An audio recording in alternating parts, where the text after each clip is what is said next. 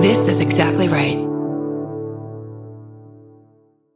They almost fell off the changing table, but you caught them at the last one. They almost, you know, slip under the bathwater, but you caught, but there's this sense of like that came too close, you know, and that lives beside you for a moment in this scary way. For me, that was constant for a while. And it was trying to make sense of that and trying to make sense of like these deeply existential stakes of loving a person this much that I had not anticipated when I was thinking about what it would be like to be a mother that that led to me writing this book and trying to make sense of it in this way through fiction.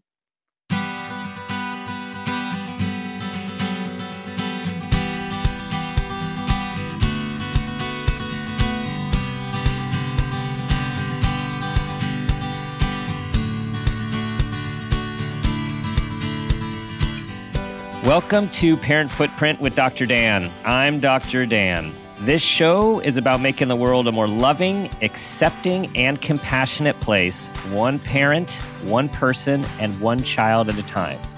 The key to raising healthy and engaged kids is for us parents to seek the same in our own lives while striving to be the best versions of ourselves each day.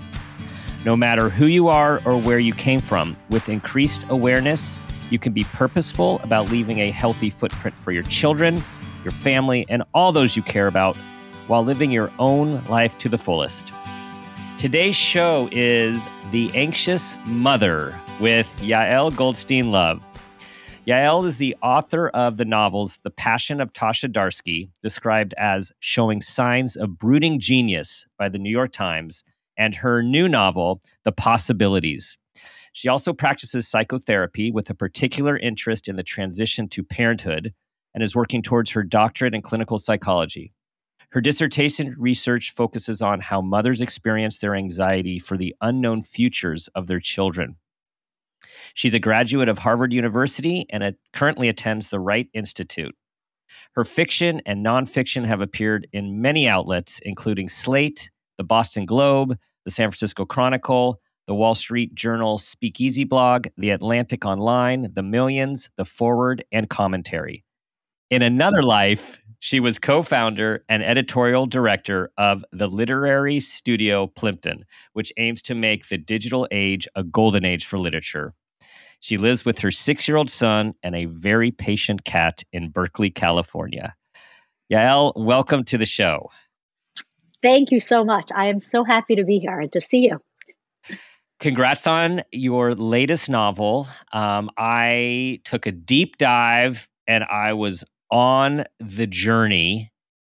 And I'm just going to hold. I don't want to say too much because you're going to help us, you know, dictate how much we can talk about, not to be spoilers. But let me just say, I was on the multi-dimensional journey um, with you or your and your character, and um, so, knowing a bit about your work and your recent Slate article, which we'll be talking about, it seems that your personal and professional life have converged by no surprise or coincidence in your latest work.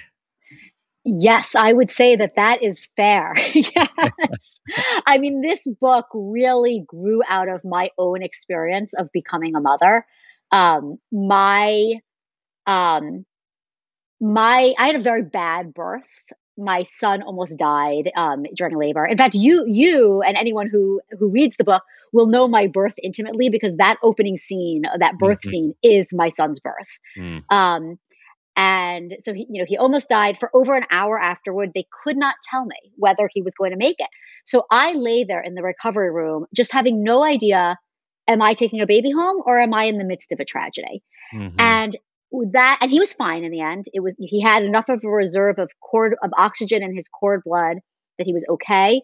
Um, but when i took him home you know into this cozy seemingly happy wonderful um, new existence i was still stuck. Part of me was still stuck in what had come too close to happening. And it took the normal hypervigilance of new parenthood where you're sort of you know you're you're watching every little thing and you're making sure because you you don't know. You've never done this before. You feel so protective. It took all of that up several notches. And so i felt like you know it's like every little i mean i feel like for some ways in some ways it's like this for every parent right? It's like you know you have your first kid home every time, you know, they almost they almost fell off the changing table, but you caught them at the last one. They almost, you know, slip under the bathwater, but you caught, but there's this sense of like that came too close, you know, and that lives beside you for a moment in this scary way. For me, that was constant for a mm-hmm. while. And it was trying to make sense of that and trying to make sense of like these deeply existential stakes of loving a person this much that I had not anticipated when I was thinking about what it would be like to be a mother that mm-hmm. that led to me writing this book and trying to make sense of it in this way through fiction. And did it? Did it, it did did this process? Yes. It really did. I mean, I'll tell you. So, I mean, when I those first few months, I did not know how to talk about what I was going through because I was mm-hmm. aware, you know, it's like I'd been I've been to graduate school. Like I I was familiar with some diagnoses of postpartum, but I think right. I, I, thought about it in this very categorical way of like, well, this is postpartum depression, this is postpartum um, uh, anxiety, and I, and I was thinking about it as like these boxes and not sort of thinking like no no no like there's an infinite an infinite variety that postpartum suffering can take just as there's an infinite variety that human suffering can take and it could look mm-hmm. any any which way and mm-hmm. um and so i did not know how to speak about my own experience of this this feeling of like this bad thing had come too close and we were and, and somehow that was still a danger and and i'm so hyper vigilant and i'm so i'm so aware of every little thing and and i think if i had been able to speak about it i would have realized it was quite normal because i would have heard mm-hmm. that other people were but because i didn't i sort of existed in this bubble of pain and fear that kept mm-hmm. me separated from the rest of the living world and it wasn't until i hit on the sci-fi metaphor that i use in the book of saying okay, imagine if, you know, at the moment of birth, the laws of physics briefly change so that not only does every possibility exist side by side, but they can actually affect each other for a brief moment because that's what it felt like to me. It's not till I posited that and sort of sort of playing with that that I could speak about my experience. Mm. And hmm. once I could do that and speak about my experience and look at my experience, um, I mean, I, I, think you know, speaking about it to other people is very important. Speaking about it to myself was probably the most important thing. You know, mm-hmm. saying like, "You're actually this is what you're going through. This is how it is for you." That I was really able to not only, um, you know, make some peace with it and not be suffering as much and not be isolated, but also make some real meaning and richness out of it. Like I think it really enriched my my experience of mothering in the end, and it wouldn't have been able to if I hadn't had that way that I hit on to speak about it, mm. and then mm. and then to write about it and write through mm-hmm. it. Um, with uh, brilliant creativity, uh, bringing in uh, bringing in physics and um, again, so much. Again, I don't want to I don't want to say too much, but you bring in so much of the the therapist side of you, the parent side of you, the traumatized parent side of you, the partner working out a relation, difficult relationship side of you um, all through the Bay Area, which um, you know uh, we both are in and is close. So I, I, loved all of the areas I could see in my mind's eye that you were speaking to. How how long was the process uh, of writing this novel? It wasn't that long, actually. I mean, for a novel. I mean, I right. I, I, have taken way longer to write a novel. I'll put mm-hmm. it that mm-hmm. way. Um, I think I started the book when my son was um, well, I had the idea for the book when he was about eight months old. And in fact, I know the exact moment I had the idea for the book. Um, and then I um, and then I started writing it when he was a little over a year old. He's you know he's six and a half now. Um, I think that the whole book I wrote the book in like a year, mm-hmm. and then mm-hmm. took another year to revise it. Um, mm. So all all told, it took you know then then worked on it some with my editor. So all told, I would say it took between two and three years to write yeah. the book. That is on the yeah. short side as far as as far as the, the work goes. This work goes. Yeah. That's yeah. yes, impressive. Um, going back to what you talked about with these boxes, um, and now you know where we are aligned with both being um, you know you have your clinical self and then you have your regular human self and sometimes we can totally access our clinical self but most of the time when we're in the real world even though we have this intellectual knowledge, we're still human beings having human experiences trying to make sense of it. And so, what resonated with me and what my experience has been over time um, working with mothers um, postpartum and learning more and more about what we know about the experience is these boxes don't really hold up right? So there's, like you said, there's this postpartum depression, which in most cases, people look for very severe obvious non-functioning or difficult functioning signs and it's only recent that people have been even talking about a postpartum anxiety or postpartum OCD yeah. which a lot of people experiencing some level of that even if we're not giving it the big label. And where i think they converge is in our regular non postpartum world. We don't hear a lot about ruminative depression. Whereas a person is depressed and they have these thoughts that ruminate and uh, they're obsessive, but it's from a depressive process. And the thoughts are so intrusive and they're so alarming. And that is what I have come to learn. And you tell me from your own personal experience for many mothers from, from normal existential experience of having a newborn person that you're now responsible from Two, where it really can spin to a place that is, I guess I'll just call it clinical, um, mm-hmm. where we can't turn it off and it really is getting in the way. So, could you say a little just, I know I said a lot there, yeah. but a little bit about that continuum? Yes, absolutely. You, you said a lot, but you said it beautifully. I was mm-hmm. enjoying every moment yeah. of it. um, I, yeah, I mean, I think that it's exactly as you say that you know i think there is no no new parent but especially mother and i think it kind of can it it, it, it abates but i think it always lasts mm-hmm. you know that mm-hmm. you're not having some ruminative ruminative thoughts about your mm-hmm. child um, right. evolution kind of bakes that in right like here is this helpless little being and the only way this little being is going to continue to persist is because we are going into that primary maternal occupation where we are our whole internal world is sort of reorganized around this little being um, and keeping them safe and, and seeing what they need and attuning to them. Um, I think um, there's a lot of research that shows that not always, certainly not always. I feel like you have to have that caveat with anything you're saying about the right. human mind.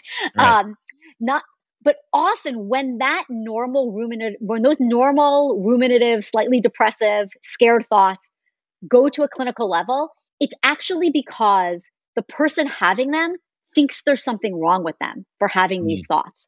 So mm. there, there are several, there are quite a, there, I, I know four studies, but there, they may be more, where they sort of, they look at, um, you know, how, how prevalent ruminative thoughts are. And not only these ruminative thoughts about dangers to your child, but also checking behaviors in response. Right. Right. And it's like, close to 100% for mothers and like not that far for new fathers who are very involved in the care of their children.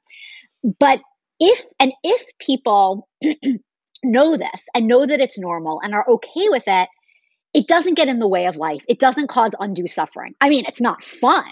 it's right. you know, it's some level of suffering, but it's not it's not getting in the way of living. It's not getting in the way of functioning. So it's not rising to that clinical level.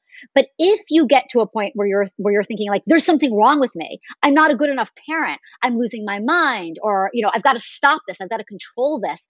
Then it you get into this cycle where it becomes it starts getting worse and worse and worse. It's getting louder and louder and louder in your head because you're not letting it in. And that's when it can sort of rise that's when it can often rise to those clinical levels of suffering. Mm-hmm, and so mm-hmm. the more we can actually speak about exactly as you're doing um, how normal this is right. the fewer people actually reach that level of clinical suffering.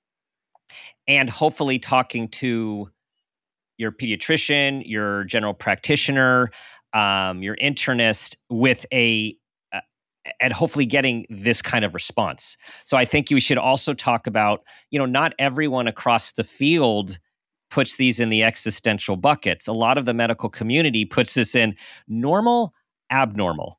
And this is so not a, a, a binary conversation. I yes, I could not agree more. And and you know, I think I, it's interesting. I had um I mean, I think the medical community is trying so hard, you know, or many members of the medical community to take postpartum suffering, postpartum experiences more seriously. But because they do tend to put it in these buckets, it often cannot you you might not get the response you want. I mean, I had this experience when I went to my first postpartum checkup, my 6-week checkup, and I was having a really hard time. And I came and sort of said like, you know, on the way here, I, I was having such a hard time with my anxiety that I actually imagined swerving into traffic. Like that's mm-hmm. a pretty big thing to say. And yeah. the response was, um, have you considered going on an SSRI? Which it's not a bad response. Like I had considered going on an SSRI. Right. Maybe that was right. But I, what I would have wanted in that moment, I mean, imagine right. if instead the response had been like, I am so sorry. That sounds horrible. Tell me more about that. Right. You know, that would have made me curious about my own experience and it would have helped me so much more. And I just, and I think that you know for anyone going through any any form of postpartum suffering which i think is always baked in even to the most wonderful postpartum experience um, is to try is to keep trying to find those people who will be curious about your experience and ask you to, to speak more about about your very particular experience because i think that's what we need in that time mm-hmm. Mm-hmm. Hear that everyone? So just for anyone going through this or anyone you know it's it, it really is and your and your message and particularly in your slate article too is like we need to normalize this. We need to be talking about this. We need to normalize this. We we we do not want to repeat the stigma that has gone on uh, with mothers. And again it is more mothers than fathers. This does happen to dads too but mothers are in the prime um, biological and experiential um, realm to experience this. And and as you point out, it's this, it's almost this um, twisted riddle that we get as parents, and particularly as a mother, which is your job is to keep this little human alive, and you are completely powerless to do so with all that can happen in the universe. Yep. that is and and like just to like you know to to put the screws to that riddle a little more that also added into that is this sort of cultural message that and you better not be too anxious about it because if you're mm-hmm. too worried a mother um, you know you're then you're also messing up your kid and so it's like yeah you're just you're you're put in this impossible position um, and and i think we just don't think about that that much. We don't think about that gap between the primal it's like it's really this like primal urge to protect your child you know? Like it's like it's as like it's as as as primary as like wanting to drink when you're thirsty or eat when you're hungry is like i need to keep this person safe. You feel it in that way. And you are a human who is not mm-hmm. omnipotent and this right. person is subject to chance as we all are and that gap is is really a doozy to exist in oh, um, oh, yeah. and i think we just we don't give it, it the weight that it is due. And so we kind of hang parents and mothers in particular out to dry in this way. Hmm. Which is not helpful. It is not helpful. no. No. And and your your research, well, you said one of the most common things you're finding in your research thus far is the worry the mothers are worrying about their worry Yep. Right. So it's so it's they're having what we call metacognition, right? We're having the separation from here is my thought, and now I can look at my thought. Right. So these are aware people. Yeah. And yet, and that they're not saying I'm worrying about my child's. Um, I'm sure they are, but not breathing. I'm worried about my child getting kidnapped. I'm worrying about my child hitting their head. Like those are all there but really it's like i'm worried that i'm worrying so much what's wrong with me exactly exactly and that was like almost i mean all of those other themes also of course are coming out in, yes. you know in these in these interviews as i as i was speaking to these women but but that worry about their worry like am i am i messing up am i a bad mother because i'm worrying too much or worrying in the wrong way that was so at the surface for every mother and it was causing so much more suffering um, mm-hmm. Um, and that was just fascinating to me of mm-hmm. like this, you know, because this is like, you know, okay, the other worries, the worry about, you know, can I keep this person safe? Can I keep them from like experiencing terrible pain in their life? No, you cannot. and you're just mm-hmm. going to have to live with that.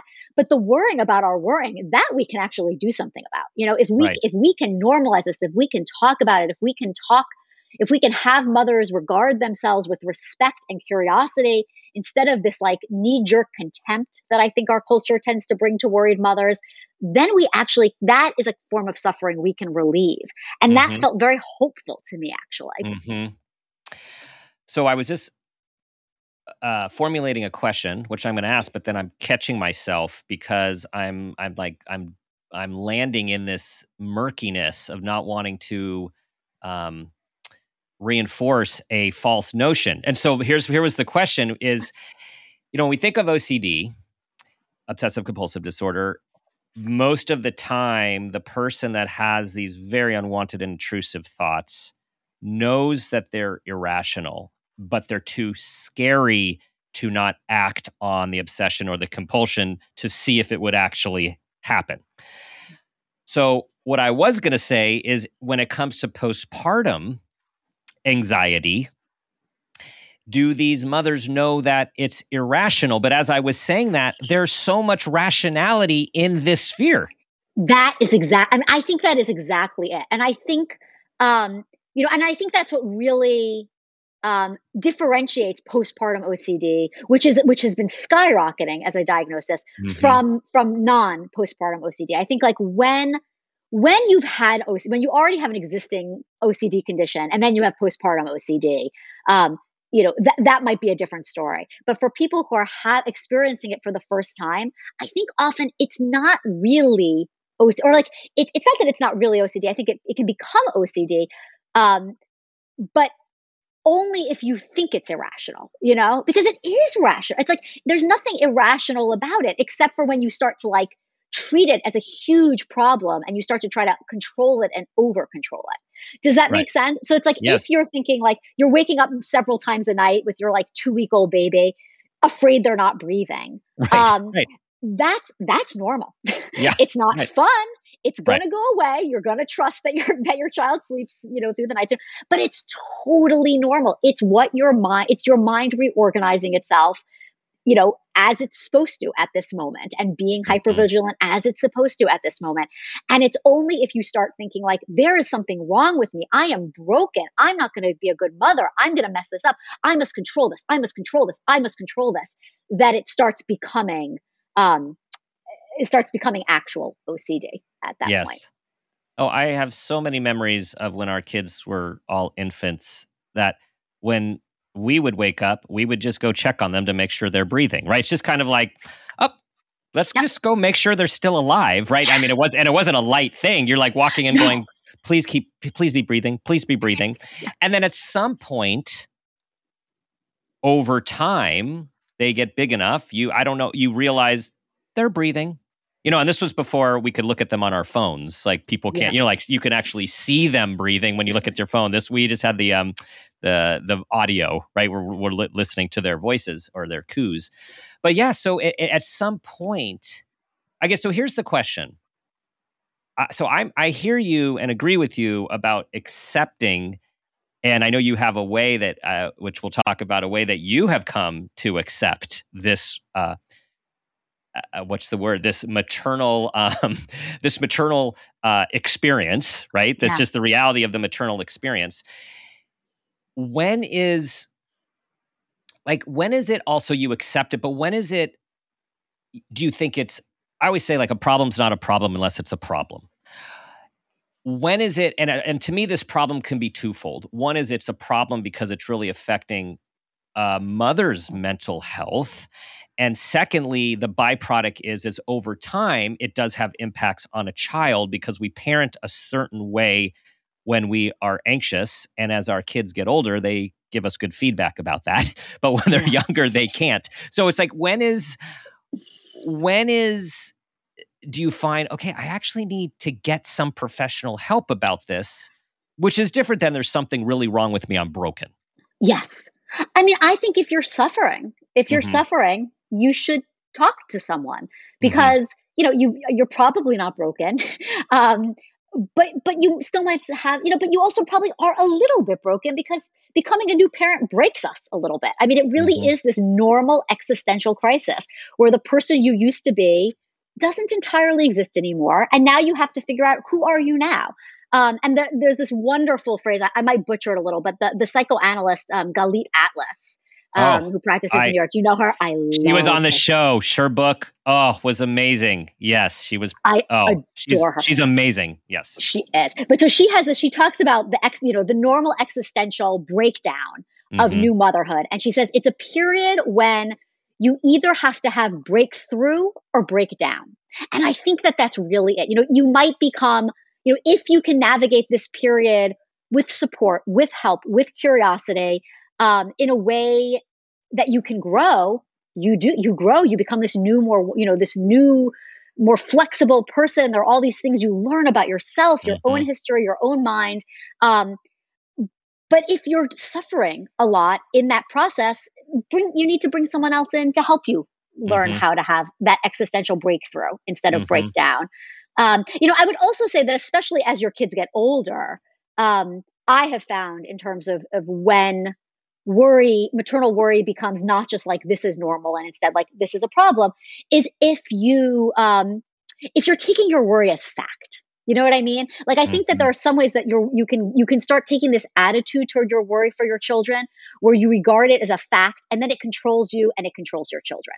And that's mm-hmm. a problem. That's no mm-hmm. good. But if you mm-hmm. can instead sort of always take that step back from it um, and regard it with curiosity and say, like, well, why am I? You know, why is this a recurring theme in my worry? Why am I constantly having this fantasy about, you know, just to pull one out that came up often in my research? It's a very common fantasy for mothers of school age children to imagine their children being hit by a car on the way to school um, or to like you know as they drive away from them something happens to the car. You know that like in that right. moment of separation you have these dark fantasies um, of something happening to your child. And to sort of step back and be like well why you know why am i having this recurring fantasy? Is it because there's something unsafe that i have to change?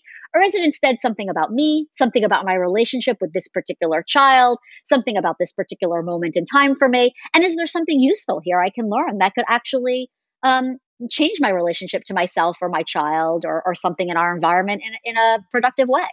Mm-hmm. Yes, that was nicely broken out. And again, this is all about um, this show and these conversations are all about increasing for us all to increase awareness. And what you're talking about is increasing self awareness, right? Really looking at a situation and trying to pull apart the different ingredients to see if you can put them in different boxes.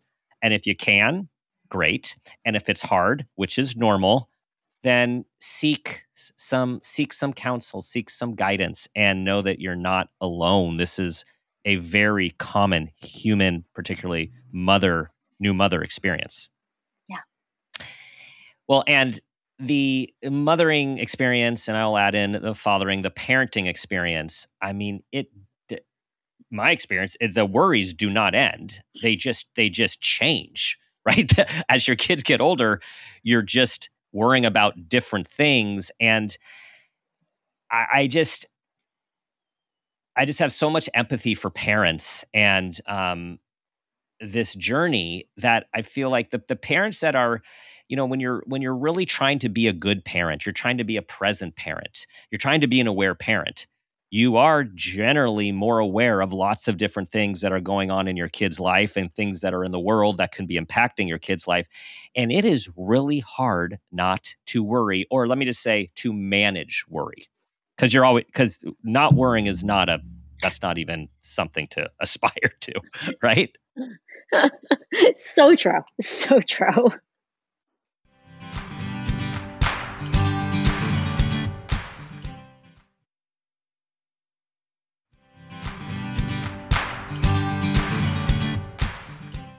In your novel, you know, speaking of facts, um, is this a fact or is this not a fact?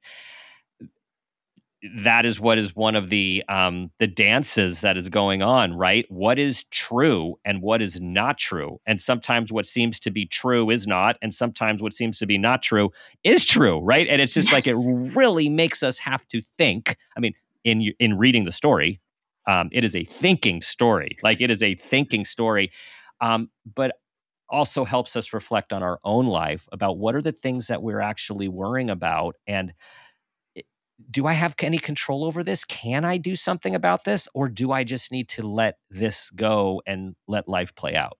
Yes. You know, that was actually the other the other thing when you were asking about what, you know, themes that have emerged in my research with with mothers about how they how they deal with the uncertain futures of their children something so interesting that emerged was that I found that the, the participants who came in saying, like, I'm a worried mess, I'm a disaster, they were not. they, you know, they were mm. very aware of their worry. I mean, they, this could not speak to your theme of your podcast. Yeah, right, you know, they, right. They're very aware of their worry.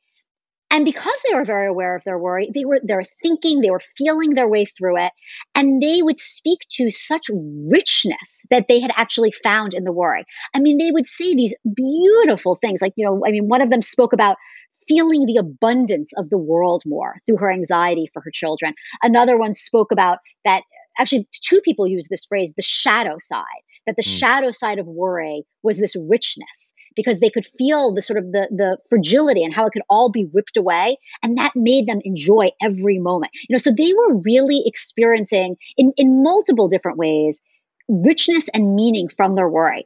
The mothers who came in um, saying, you know, I'm not sure why I responded to this. I'm not really a very worried mother. I, I manage my worry very well. I have these tools and techniques for managing my worry. They were suffering a lot more. Actually. Mm. they were mm. you know these these really dark themes would sort of unexpectedly emerge in their in their interviews. Um, and they'd say you know i don't know where this comes from but i often have this image of like you know insert some terrifying thing. Um, and then go right back to but you know but then i but then i stop it but then i don't worry about it. Um, and they would also a, a theme that emerged in those interviews was they all had some fantasy of escape to a safe haven um, and these themes of richness and meaning didn't emerge as often in those interviews. And I think that really reinforced for me, you know, uh, just how important it is to sort of, you know, it's like, you got it, you got this is this is a given. This is going to happen. Figure out what this means for you. Sit side by side for it with mm-hmm. it. Figure out what the meaning is going to be um, of this new presence in your life, and and and it can be a rich and meaningful one if you do. Mm-hmm that's so interesting about the, the again this paradox of the people who are talking about being a disaster actually aren't and the people who are using their coping mechanisms to say they're fine often aren't right it's yeah. like this it's this opposite and it um it goes to what we know a lot about the psychology of um, the ex- psychology of acceptance um, or of the Buddhist tradition of acceptance, we know, or Carl Rogers back in the day, like when we lean into reality, it often allows us to befriend and create a different relationship, whatever the distress is. When we suppress, try to control, it makes it worse. And the irony here is the natural human response when one is anxious and feeling out of control is to control more. That's just like that's a that's our normal human instinct. Yup. Yup. And it's and and it and it can and it can really get in our way. mm-hmm. I mean that you know in the book I I often think you know, the book. It's funny. Someone I saw I'd seen someone describe the book somewhere as like, oh it's just like it's like intrusive it's like those intrusive postpartum thoughts made into a novel. And i was like yeah that is that is in fact what it is. And and and and you know without giving any spoilers away i do think that the book for me is about how do you surrender? You know instead of trying to control how do you surrender to reality? Um, and once you can sort of surrender to reality then you can you're sort of you're along for the ride and you can enjoy mm-hmm. it but mm-hmm. that moment of surrender is so difficult, and we have to do it again and again and again. Yes, and you wrote th- so this this line I pulled out um, from the article, which speaks to this.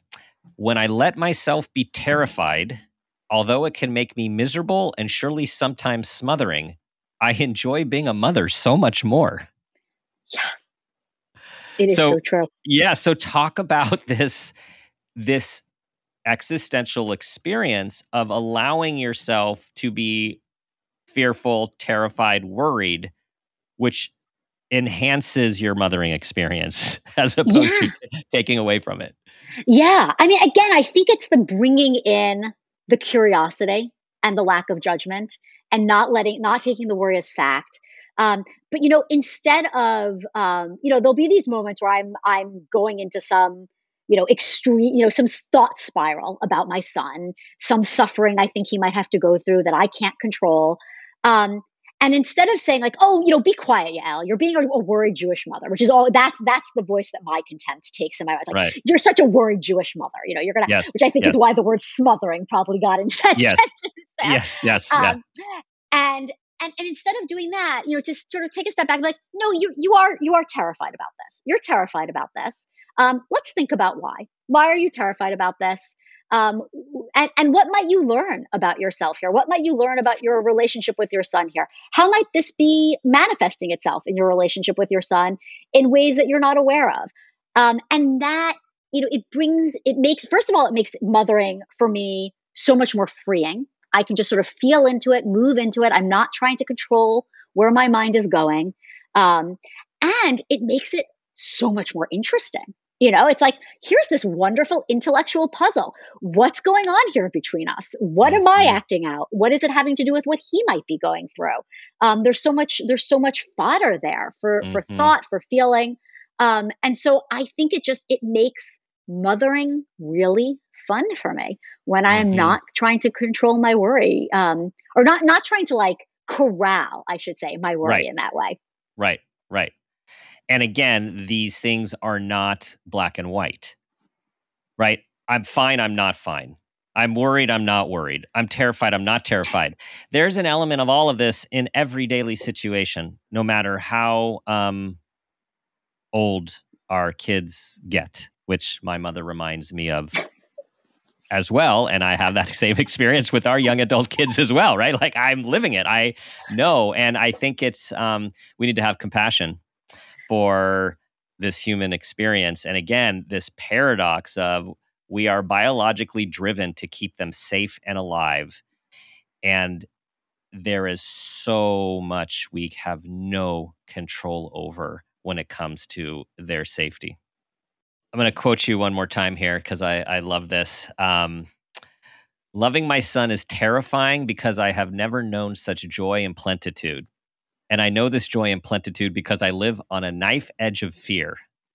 I found my way to this realization and the steadiness it brings to my sense of myself as a mother when I stopped trying to separate the wonder and the terror. I learned instead to accept them for what they are inevitable and inextricable. Yeah. You should be a writer. That was beautiful. Thank you. I'll try. Yeah. Yes. So it's just, it's part of the package right? So instead of pathologizing, stigmatizing worry, fear, obsessiveness, yeah. While acknowledging it can get to clinical levels that require help, we need to understand it's part of the package of motherhood, of parenthood. It comes with it it's it's been really interesting to me, you know, going being out with this book, talking to a lot of people about this book. That a question I've got gotten several times um, is, you know, are aren't you worried? There've been a lot of books about motherhood, the, the experience of motherhood lately. Aren't you worried that um, the market might be saturated? And I find this to be such a funny and slightly disturbing question. Because mm-hmm. it's, you know because and, and it goes back to that thing we were talking about about the boxes and the categories again you know is like well this, like as though there's some answer of like this is what the maternal experience is like. This is what the postpartum experience is like. When in fact like this is parenting a child is first and foremost a relationship. And like any deep wild relationship which is what this is it is going to be infinitely varied. You know, not only with each parent, but each child to each parent is going to be a different kind of relationship. And I think that the more that that's sort of also part of sort of honoring and having compassion for our experiences. Nobody has had this particular experience before. No one has been this particular parent parenting this particular child before. So it's a brand new field, and there's right. no particularly normal way to do it. That is a fascinating uh, question. It just so speaks to our capitalistic and commercialistic uh, culture when the response is Are you worried that the market is saturated? there can be 10 million books on a subject, and uh, the 10 millionth and one book can still be very impactful. And again, this is a difference between our business. You know, I'm on, I'm going off here on the um, like an artist creating a piece of work or music or book versus the commercial aspects of selling and the market share. They are completely different things. Yeah, I mean, they could not be more different. And I think, I mean, the other part of it I find so funny is that I try to imagine in those moments someone asking that question about like a book about romantic love. Like, aren't you worried there are too many books about romantic love? Isn't the market saturated? it's like nobody would say that because we right. we know that each of those relationships is unique and different from the others, but we don't think about parenting for some reason in those terms. We think there's some normal way to do it, there's some way it's supposed to be, and I think that that can add to to what makes it hard to be a parent. Mhm.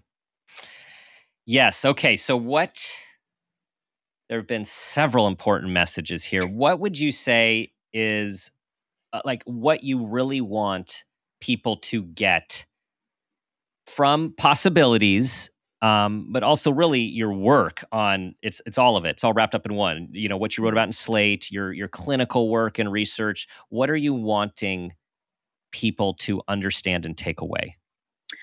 You know, I would say, um, um, can I do two? Can I say two things? Oh, you of course, yes. Because I think that there are two. You know, the book really is. It's it's taking this sci-fi metaphor, making the sci-fi thriller, tweaking the laws of reality in order to bring to light an aspect of the psychological experience that I think otherwise does not often come to light. And I think there are two pieces to that that I wanted to bring to light. Um, one is, you know, what you have actually already stated so beautifully is that gap that existential gap that we all carry as parents between what we are we so desperately want to do protect these children um, and what we can do as human beings subject to chance and uncertainty um, and how hard it is to live with that and how we each have to make our own peace with it and find our own relationship to that really deeply heavy experience. Um, that's that's the first thing. The other thing is to that that becoming a new parent in general um, is such a um, it stirs up all the psychic sediment, and I'm sure you know this. I'm sure you could speak to this, you know, far better than I can. But it stirs up so much psychological sediment, and it and it puts the thumbs to all our pain points as a human being that we have been mm-hmm. able to sort of skate over because you know if, you know as long as we've been functioning pretty well like we don't notice those things and suddenly mm-hmm. we do because we're like why did i say that why did i do that why did i have that reaction to my child um, and i think that the more we can react to that with curiosity, which you know is in, in a way what, what the entire book is about is sort of going deep into these worlds within worlds within ourselves and seeing mm-hmm. like what are the parts of myself I haven't been aware of and how can that help me enjoy this experience more, live it more richly, and parent more effectively. Um, I would say mm-hmm. those are the two things.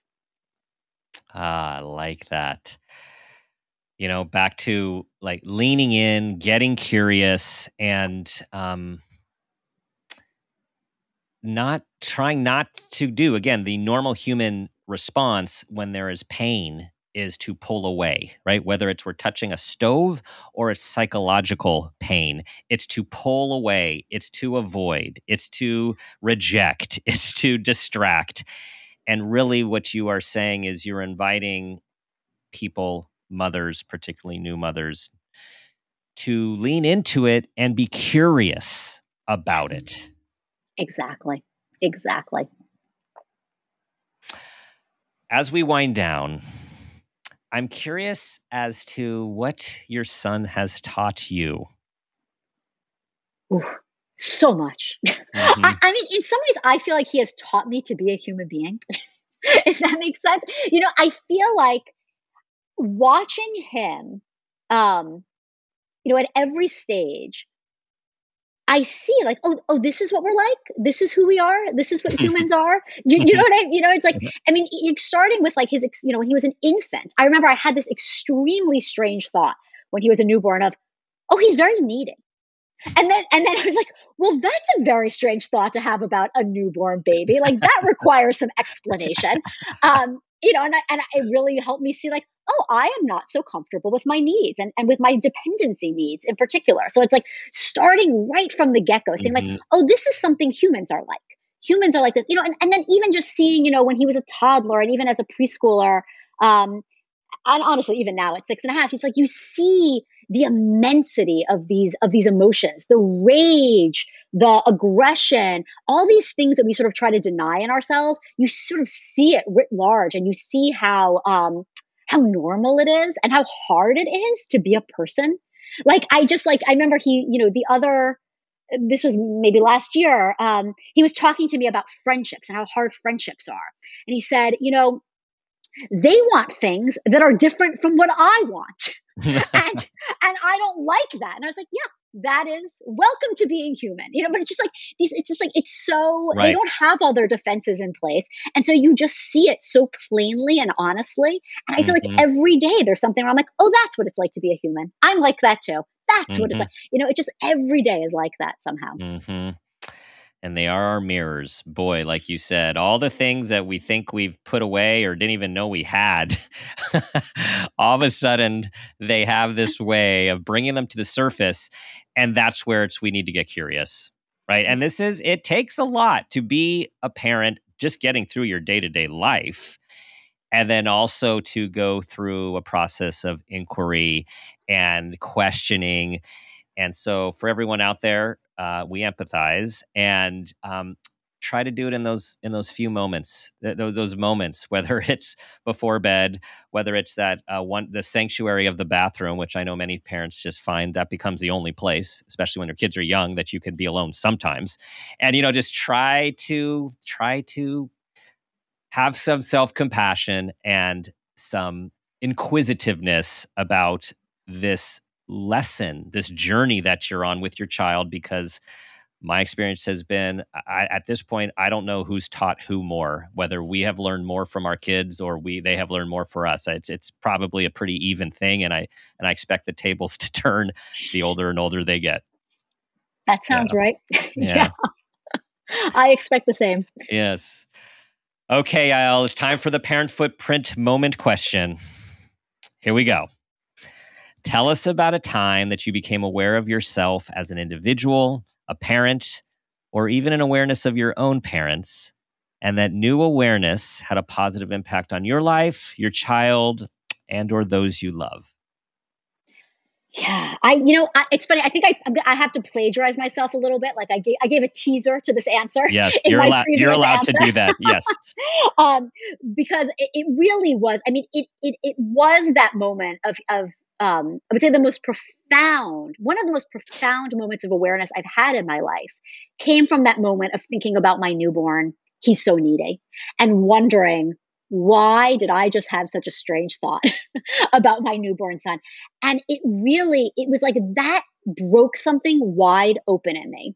Thinking about that, thinking about the extent to which I am uncomfortable with my needs, I'm uncomfortable with my dependency, my my like normal human dependency needs as a person, and this is why I'm having a hard time. Part of why I'm having a hard time as a new mother, I'm not asking for the help I need because I'm not even allowing myself to be aware of it. Um, that was profound for me, and it really started. Um, it started me on my own most recent going back going back years now round of psychotherapy where i mm-hmm. you know i'm trying to look at you know what gets in the way of my doing right. this why mm-hmm. it's not mm-hmm. so simple as saying like i do this now i will not do this no every step of the way i'm getting in my own way i continue yeah. to six and a half years on you know i get better and better at it but it's you know it was it was 38 years of of learning that i have to unlearn and figure out and um, that for me has been um, has been the most i would say most profound part of my own self-awareness in becoming a mother and the ways that I've that I'm I've changed most profoundly. Beautiful. Beautiful. And uh, the courage to change, right? The courage to inquire, the courage to seek help, and the courage to change. Yeah. It is hard. Yeah. Well, you should also be a psychotherapist. Oh man, all these talents, all these talents that are just coming out here today. Um, okay, tell everyone. Um, I mean, this book is just out. Tell everyone where not only to find your book, but you're doing lots of speaking and promotions. Tell us everything. Yeah, sure. Um, let's see. So it um, you can find it any anywhere books are sold. Um, I, I of course always encourage people to go to your local bookstore first or bookshop.org, but Amazon is fine too if if need be. Um, uh, and let's see, I have a I have a um, an event coming up in the Bay Area um, this Saturday, Saturday, August nineteenth. Um, at 4 p.m. at the Berkeley Public Library North Branch. Um, I'm in conversation with the novelist Vanessa Hua, um, who was also a columnist for the San Francisco Chronicle for many years. Um, I also have an, an, event coming up in the Bay Area on September 16th um, to benefit Page Street and Lit Camp. That's in San Francisco. Um, I think at also at 4 p.m. No, it might be earlier. You know what? Go to my my website is www. That's the place to go. Myname.com and then and then all my events are listed there. And I will there I will not be messing up the times as I am here. That's why we need websites and yes. people to put those things in for us so we don't have to think about that sort of thing. Exactly. Yeah. Well, congratulations again. Um, this is so much of you is in this work, and it's so clear how uh, passionate and mission driven you are about this topic, not only in your research and in your literature um, and your speaking. So, thank you for putting this out there for everyone. Thank you. Thank you for for speaking to me. This was such a pleasure. Thanks for listening, everyone. I know you know many people who would benefit from this conversation. Please let them in on it. Thank you for being a part of our community. We welcome all of your friends and family and loved ones to our community. We have an amazing community. We appreciate your five star reviews, they really do make a difference. You know what I'm going to ask you to do. Try to be that person you want your child to become and ask yourself that guiding question What footprint do you want to leave?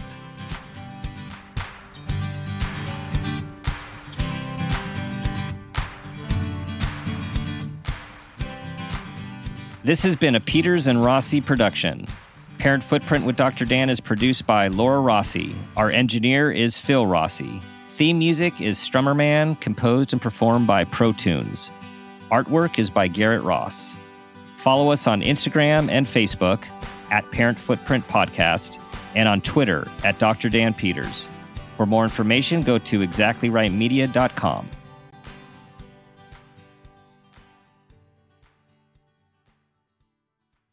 Follow Parent Footprint with Dr. Dan on Apple Podcasts, Spotify, or wherever you like to listen so you don't miss an episode. If you like what you hear, rate and review the show.